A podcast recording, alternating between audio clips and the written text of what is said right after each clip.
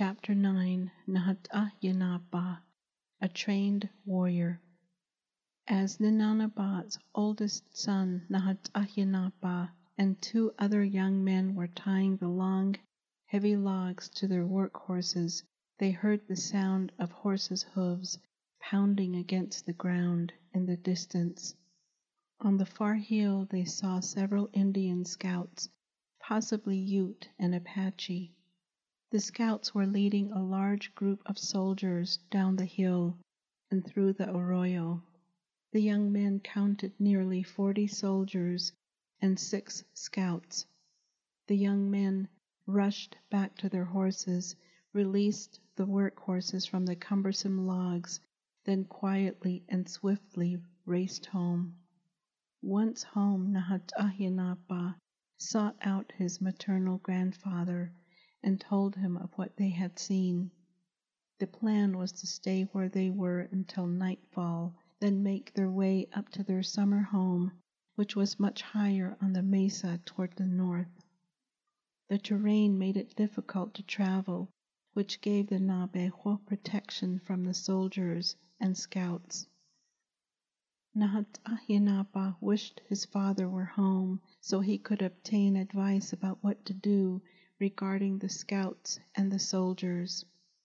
Hashkehilnapa was hunting to obtain meat for his people. His father wanted to make sure all the families would have enough to eat. He also was obtaining more information regarding the new enemy. He wanted his Nabejo people to be able to get to their summer home in safety. Nahat would have to wait until sundown when his father would be home. They all seemed to be holding their breath. There was no time to wait. A messenger was sent to warn the families living in the vicinity. The hired sheep herders were notified of the move and were directed to herd the sheep through the dense sagebrush and the sparse forest in another direction. All the family members and the hired help were told to meet Hashkeyanapa and his family at their summer home. Only necessary items were packed to keep their packs light in order to make the journey quicker. The great concern the group had was how they were going to transport Ninanabat's mother without causing her much pain. She was in such a fragile condition. A travois was made with two long poles tied with yucca lacing. The same lacing held several layers of sheepskin. The weak woman began her journey along with the others. Her transportation on the travois slowed the group, adding danger to the journey. Nahat decided he and two young men would be the ones to transport his maternal grandmother to their summer home. They would travel much slower. As the provisions were being divided up among the groups of travelers, Nahat asked for a private moment with Tekisnazba, the young woman he fell in love with and married. With their provisions loaded upon their pack horse, the young men and the old woman listened as their family and their sheep moved northward in the intense darkness. Travel in the darkness of night was slow along the rocky terrain, but Nahat maternal grandmother kept her pledge to be brave even though movement caused her much pain. As the white light of early dawn was appearing on the horizon, the young men were searching for a smoother route around an especially rocky area when they saw the fresh tracks of many horses in the soft dirt below them.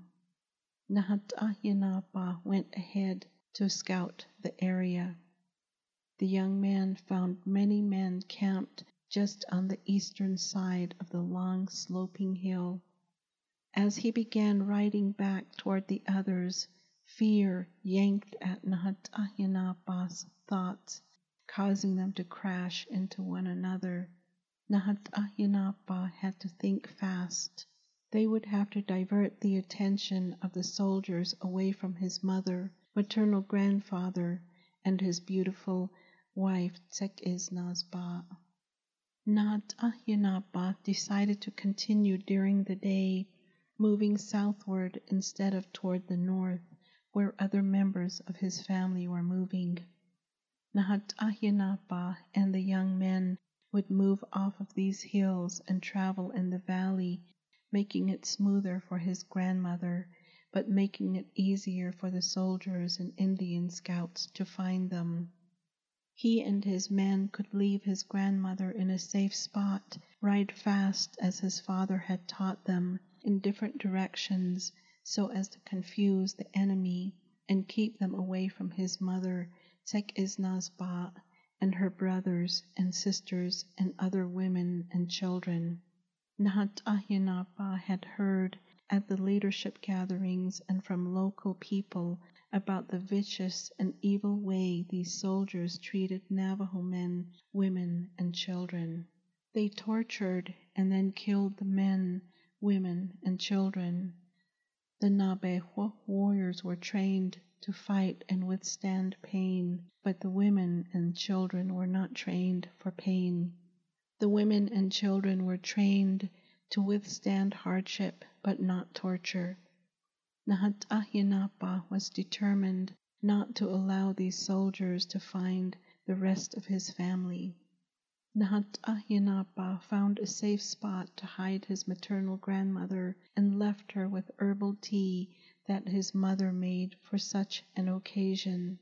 The herbal drink would make his maternal grandmother sleepy.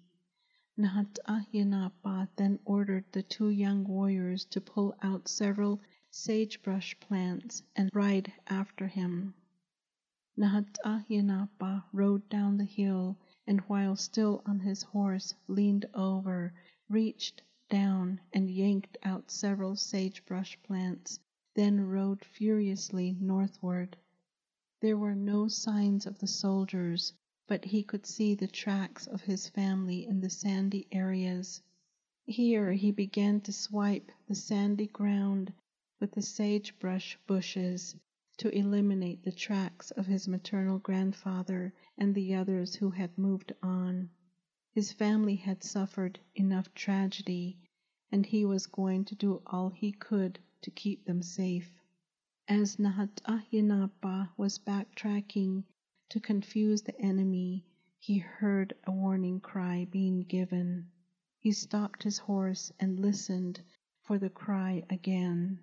Once again he heard it. He walked up a steep hill and saw that the soldiers had captured the two young men he had been with. The soldiers were standing around someone and they were laughing. As he crept farther along the hill, he saw that the soldiers were surrounding the travois his grandmother had been laid upon. As he observed further, he noticed another group of soldiers yelling at the two young men he had been traveling with.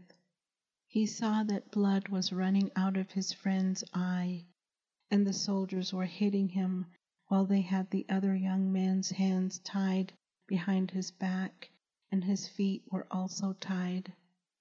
The young man's body jerked as the soldiers whipped his back, chest, and face. Nahat Ahyenapa was puzzled. He could not see his maternal grandmother. He hoped the soldiers had not killed her and left her out in the open. Nahat Ahyenapa watched helplessly as he remembered the accounts regarding torture at the hands of the soldiers that were given at the last winter leadership gathering. Nabejo told of an evil soldier named Be'etlachii, Red Shirt, Kit Carson. Be'etlachii was in command of many men who were just as evil as their leader. All the soldiers were bad people without a thought about the sacredness of life. Ahyenapa remembered they were told that these soldiers carried more hate during the day. Ahyenapa's mind raced with questions. Were these men the ones whose leader was Be'etlachii? Could they have been the ones the Nabahi Navajo warriors told about? Could they have been the ones who had roped Navajo women, then raped them again in front of their children? These men may have been the ones who killed the mother and father of Tek Isnazba just because they were protecting their family from these bad white soldiers. These men could also be the soldiers who mutilated young girls' bodies by cutting off their breasts when the young girls were still alive, then played a game where they batted the breast from one soldier's stick to another. Nahat Ahinaba's heart began to beat faster. He thought of his beautiful Tek Isnazba. He did not want anyone to hurt his beautiful young wife, certainly not these evil men. Nahat Ahinaaba had further heard many horror stories that were told about the man whom Navajos in another area called the rope thrower, Kit Carson, who along with his troops burned many Navajo hogans, hogans with families still inside by throwing fire sticks into the hogan, hogan through the smoke hole while another fire would be set at the doorway to trap the family inside. Only screams could be heard, which after an agonizing time the screams would die down as the black smoke curled upward, making sad shapes in the sky. It was as if the spirits of the dead people were rising with the smoke, only to dissipate with a slight breeze. Nahata Yinapa wondered, Othliet lohito be et le chi i dat eh, alkeintle, be madat a eh, dochon ingo be jolla, be mak bischina da big ende no dalent eh, e, ado beni yehego gina, ag et ni e beni gina. Were rope thrower and Be'et Lichii related to each other? Their mother must have hated them for them to be so ruthless and hateful. Their mother should have sat on them at birth. Men like this should not be allowed to live. They only live to hate, he thought, as anger built up inside him. Nahata Yanaba's mind would not let him rest. Not only was he watching the torture below, his mind was recalling the stories of distant relatives who watched helplessly as their loved ones were tormented. What about the time the soldiers became restless? They had come to fight and wanted excitement.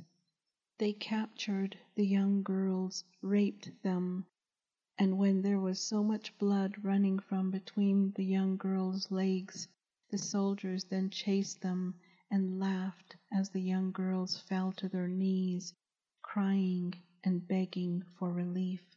Many times the young women and girls died from the shock of being raped by one ruthless, hateful soldier after another.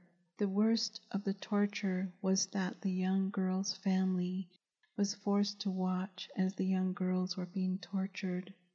Nahat was nearly paralyzed with fear, not with fear for himself, but with fear for his mother, for his wife Tek Isnazba, the young woman who stole his heart, and for his aunts and cousins. His mother had suffered so much. First, her daughters, his sisters, were kidnapped and were never seen again and then his mother was nearly raped by the enemy. He knew what his wife Tek Isnazba went through from what she told him during the nights when she would be wakened by a frightening dream. He remembered the many nights he held his beautiful wife as he comforted her and told her he would not let anyone hurt her again. He promised to be a brave warrior for his wife and his mother and his sisters. He promised to protect each one with his life. Nahat'ayanapa remembered the stories told at the leadership meetings of how these soldiers were so angry. They were hungry for blood. They were even angry with the Navajo people's helpless sheep, goats, horses, cattle, and mules. There were the times when the soldiers herded some sheep and goats into an area that was closed in. Then the soldiers set the herd on fire as the family watched in horror. The family was reduced to helplessness by the soldiers with guns who held them back. The Nabejo considered their sheep and goats their relatives. The animals gave their wool and fleece willingly so the women could weave rugs to be shaped into garments for the cold winters. The animals sacrificed their lives to feed the people when they were hungry. The animals even kept them warm on nights when they were running from the enemy.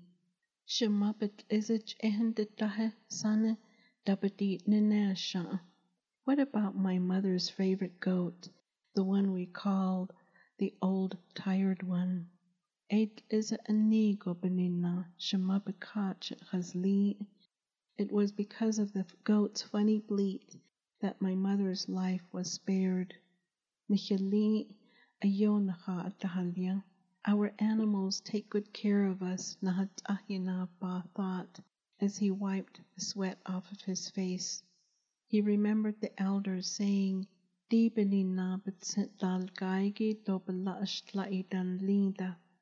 These soldiers with white skin do not have five fingers. They cannot be human.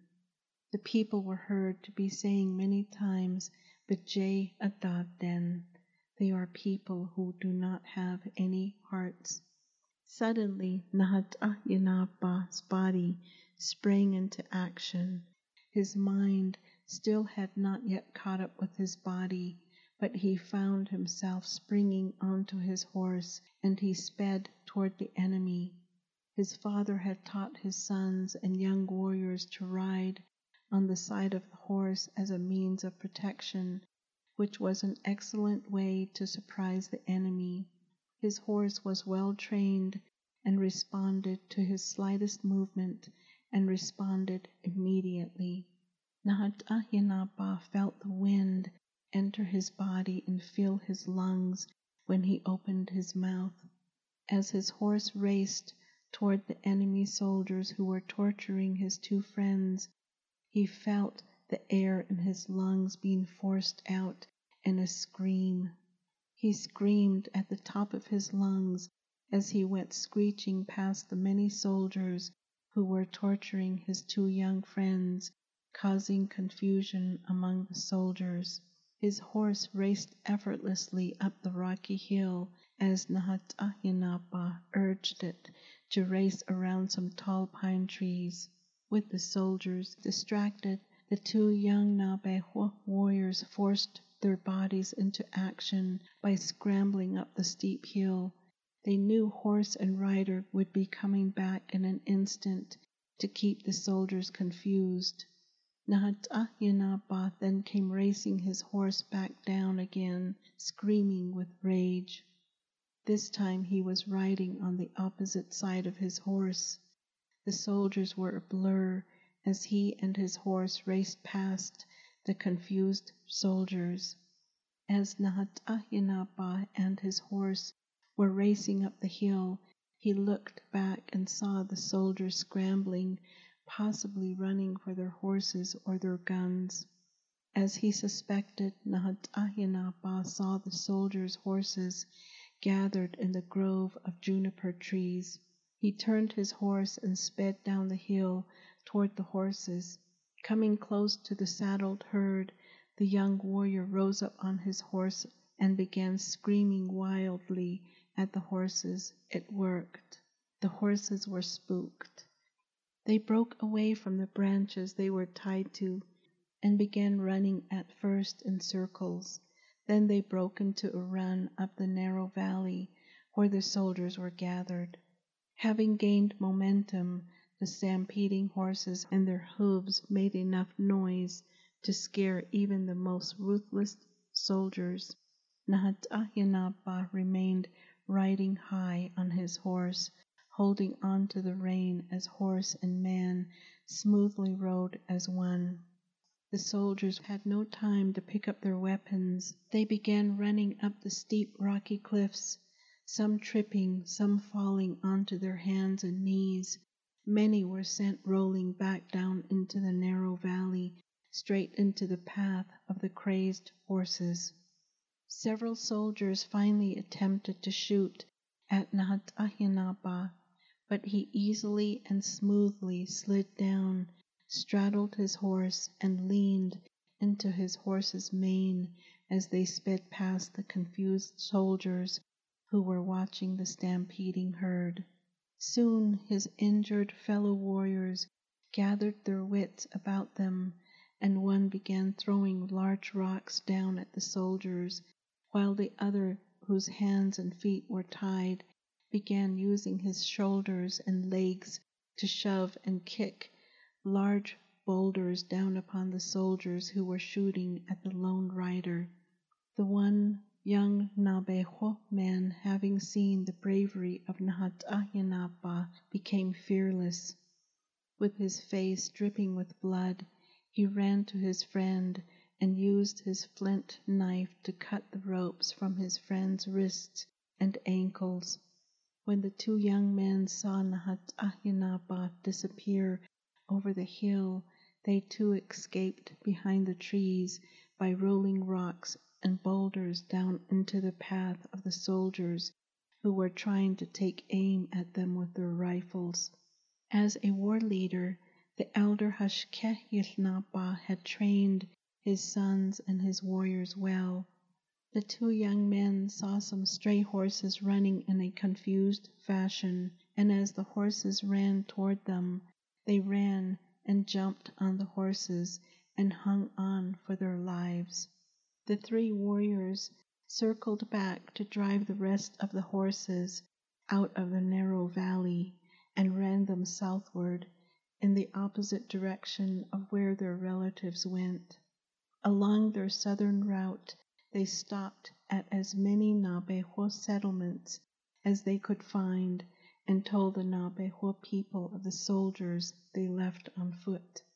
With the night still holding on to its blanket of cold, it was hoped that many of the soldiers and their scouts would freeze to death if they had not all been already killed by the stampeding horses.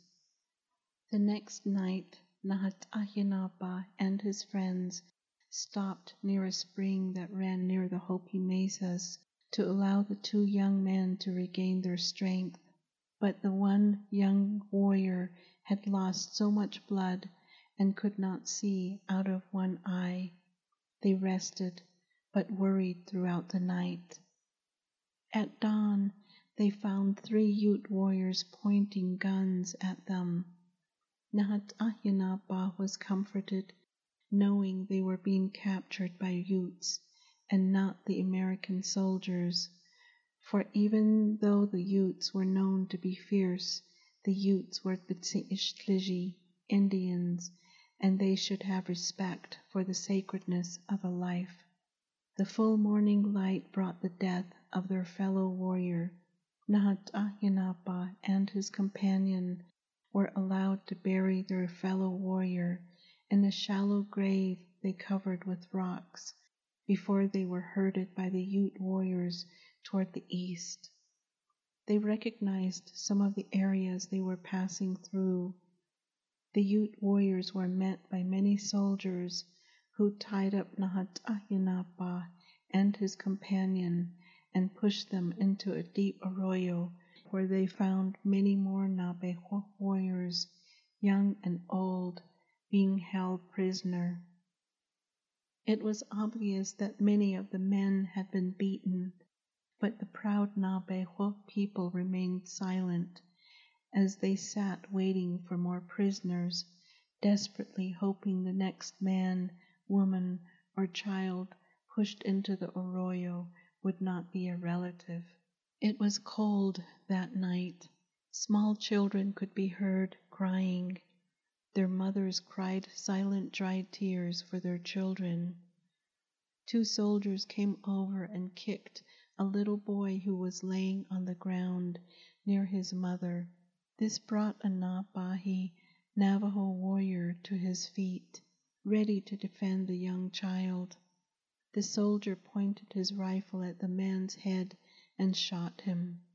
Nahat'ahinapa struggled against the ropes that tied his hands and his feet together. He felt so helpless. The women and children screamed. Once again, the soldier kicked a woman in the back for screaming. She cried out, and to silence her, the soldiers dragged her to her feet while her children tried hanging on to her. But as she was being dragged, her children loosened their grip and slipped down to the ground, crying. Over the hill, one could hear the woman's clothes being torn, a struggle, screams, loud grunting, and laughing. The sounds repeated themselves once again, then again and again, then there was silence. The woman was never brought back.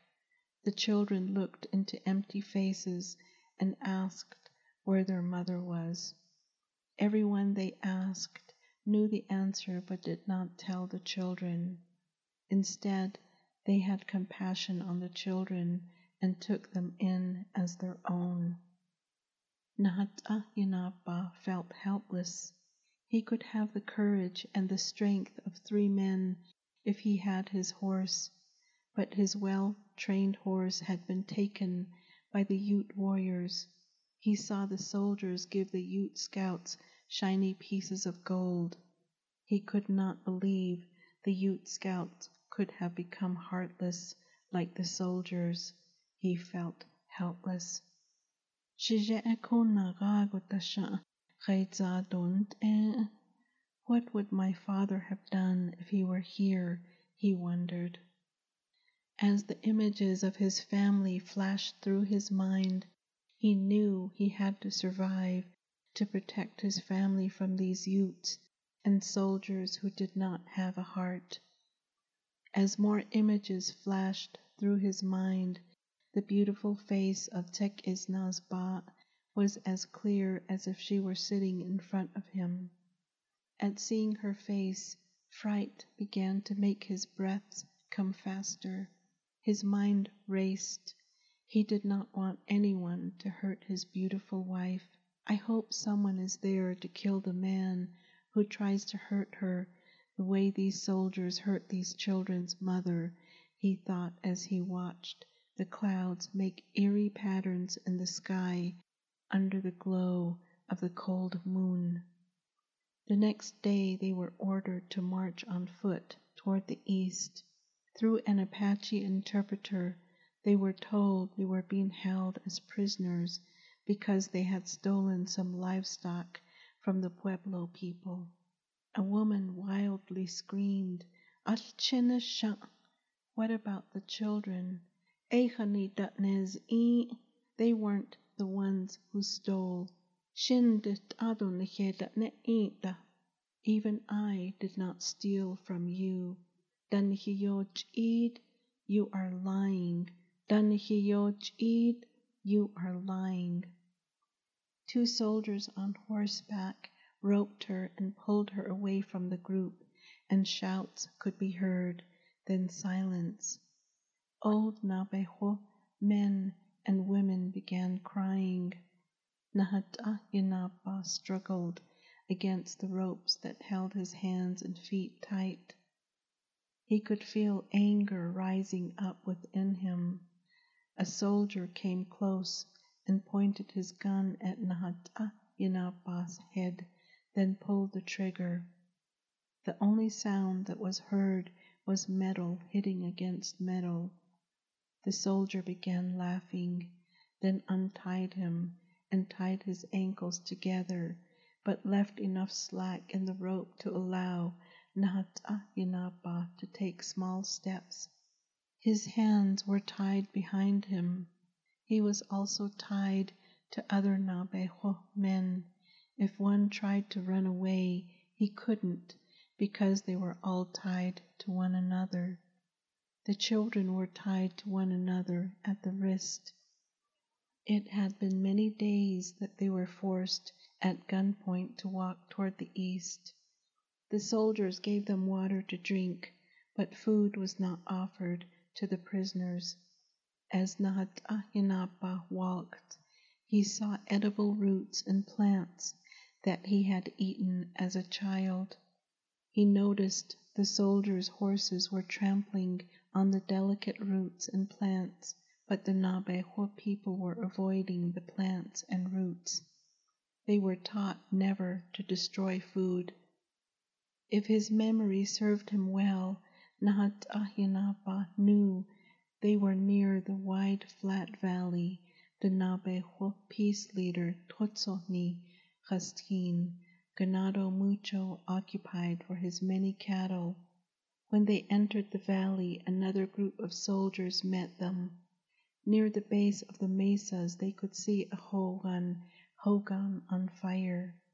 The smoke from the hogan and the sheep corral danced, a sad dance, as it rose into the sky and was carried off southward by the breeze.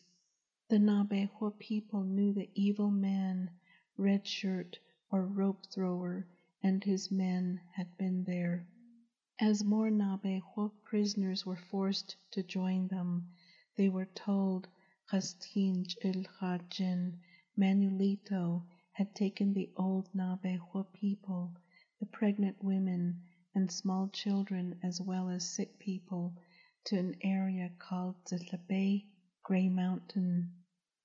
Hastinj il Hajin had offered to take his people to live among the Gohnina, Havasupai people. Hastinj il was a war leader.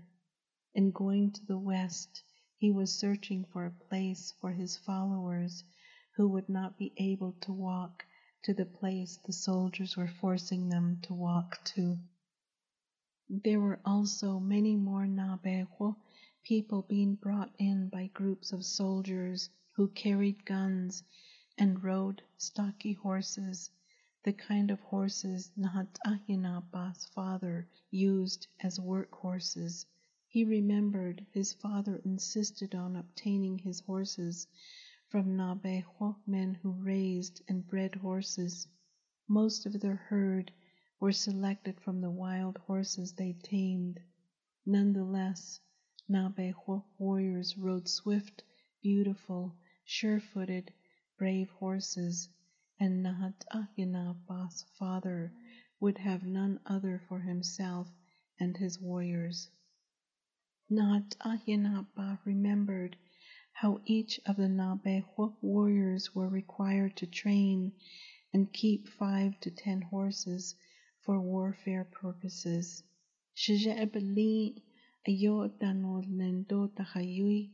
My father's warriors' horses are impressive, Nahat Ahyanapa thought as he closed his eyes to concentrate upon the ten horses he kept in excellent condition.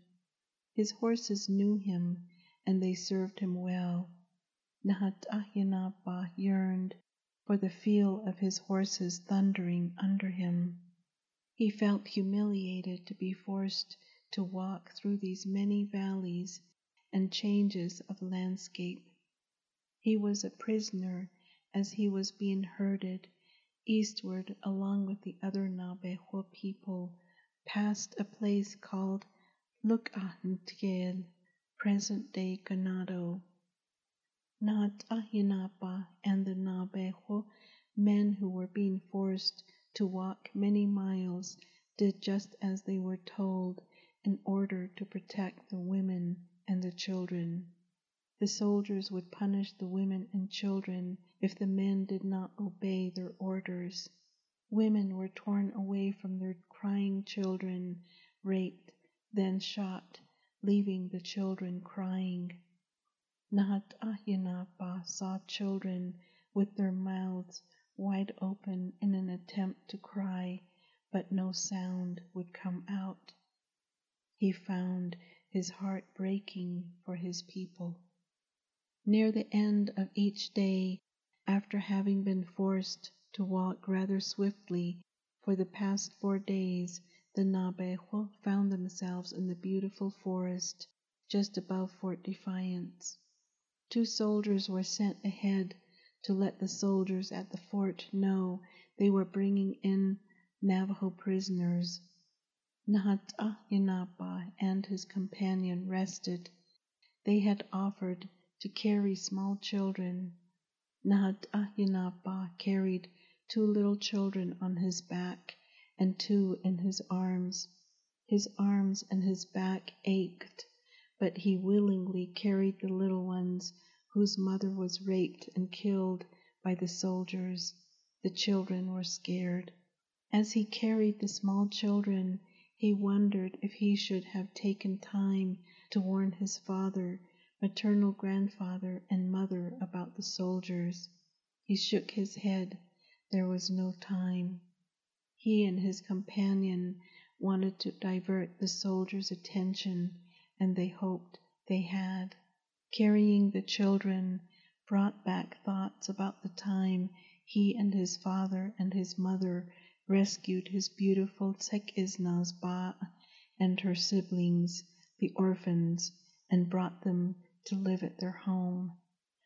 When Nahat'ahyana Ba set the two children who were in his arms down on the ground, he looked down at his hands and saw the calluses where he had used the sharp rock as an axe to chop down and strip logs for a Hogan Namaze around Hogan, which he planned to build for his beautiful Tek Ba at their family's summer place. He desperately wanted to see Tek Ba again. He smiled when he thought of how he loved seeing her long eyelashes hide the top of her cheeks as she ground corn. He allowed his thoughts to remember her waist long jet black hair. His memory fluttered upon the memory of when Sek Ba let her hair down so she could wash it with yucca root. Her hair was as beautiful as the strands of rain that danced on the horizon in the summer season. His mother's hair was not as dark as his sister's hair. He could not quite remember the shade of dark brown or black their hair was. Nahat Ahinapa wished he could see his wife and his mother and his sisters. His body ached at the thought of the women he loved being treated the way these Nabeho women were being treated while Nahat'ahinapa continued looking down at his hands, he remembered the words of his father. Astana huehaleko achitna huitna bishnzilta. Khala do echet egota shizani shit'a tididol nilta jinizintla. Danikizani do nachata alchin benachet nichitra taholzil do danikitzil. Bennache chach'olnila la tz'idit a hazaka nikishdiga nakata alchin atatiol nache do nakata alchin do tkita dol nil daigi beniya anihizaka ndekai. When you take a wife, you become braver. You do not want your spouse to be hurt in any way. It is because of our spouses and our children that we are strong and brave. You obtain hope because of them. One withstands extreme hardship because of them.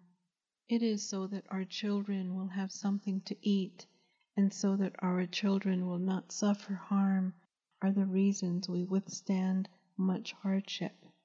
Nahat Ahinapa remembered his father's words of strength he also began to think of other leaders of the leadership gatherings, many of the leaders who had two or three wives and many children, but his father Yilnapa loved, lived with, and was married to only one woman.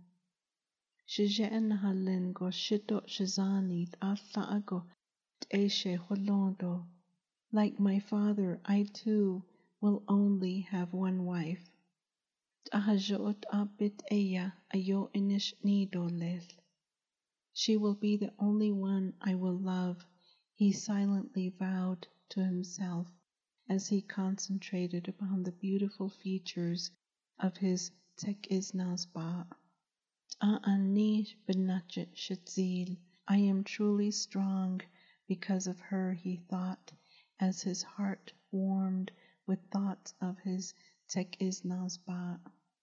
At Fort Defiance, the Nabejo prisoners were herded into a large area that had been cleared of any vegetation.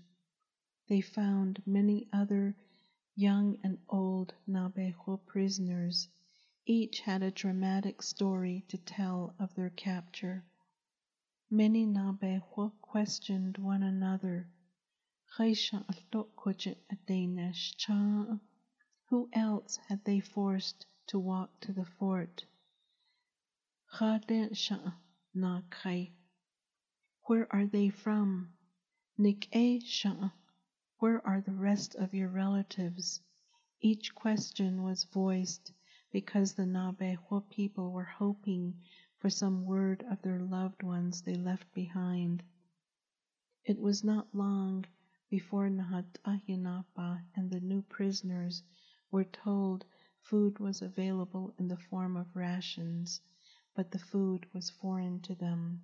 The ration consisted of a foul smelling little piece of meat that contained a lot of fat and a big fat round onion, but no place was made available for the people to cook the meat. Many Nabejo ate the meat raw. The food was very unkind and harsh to their bodies, and many Nabejo people became sick. The food was for their enemies, not for them.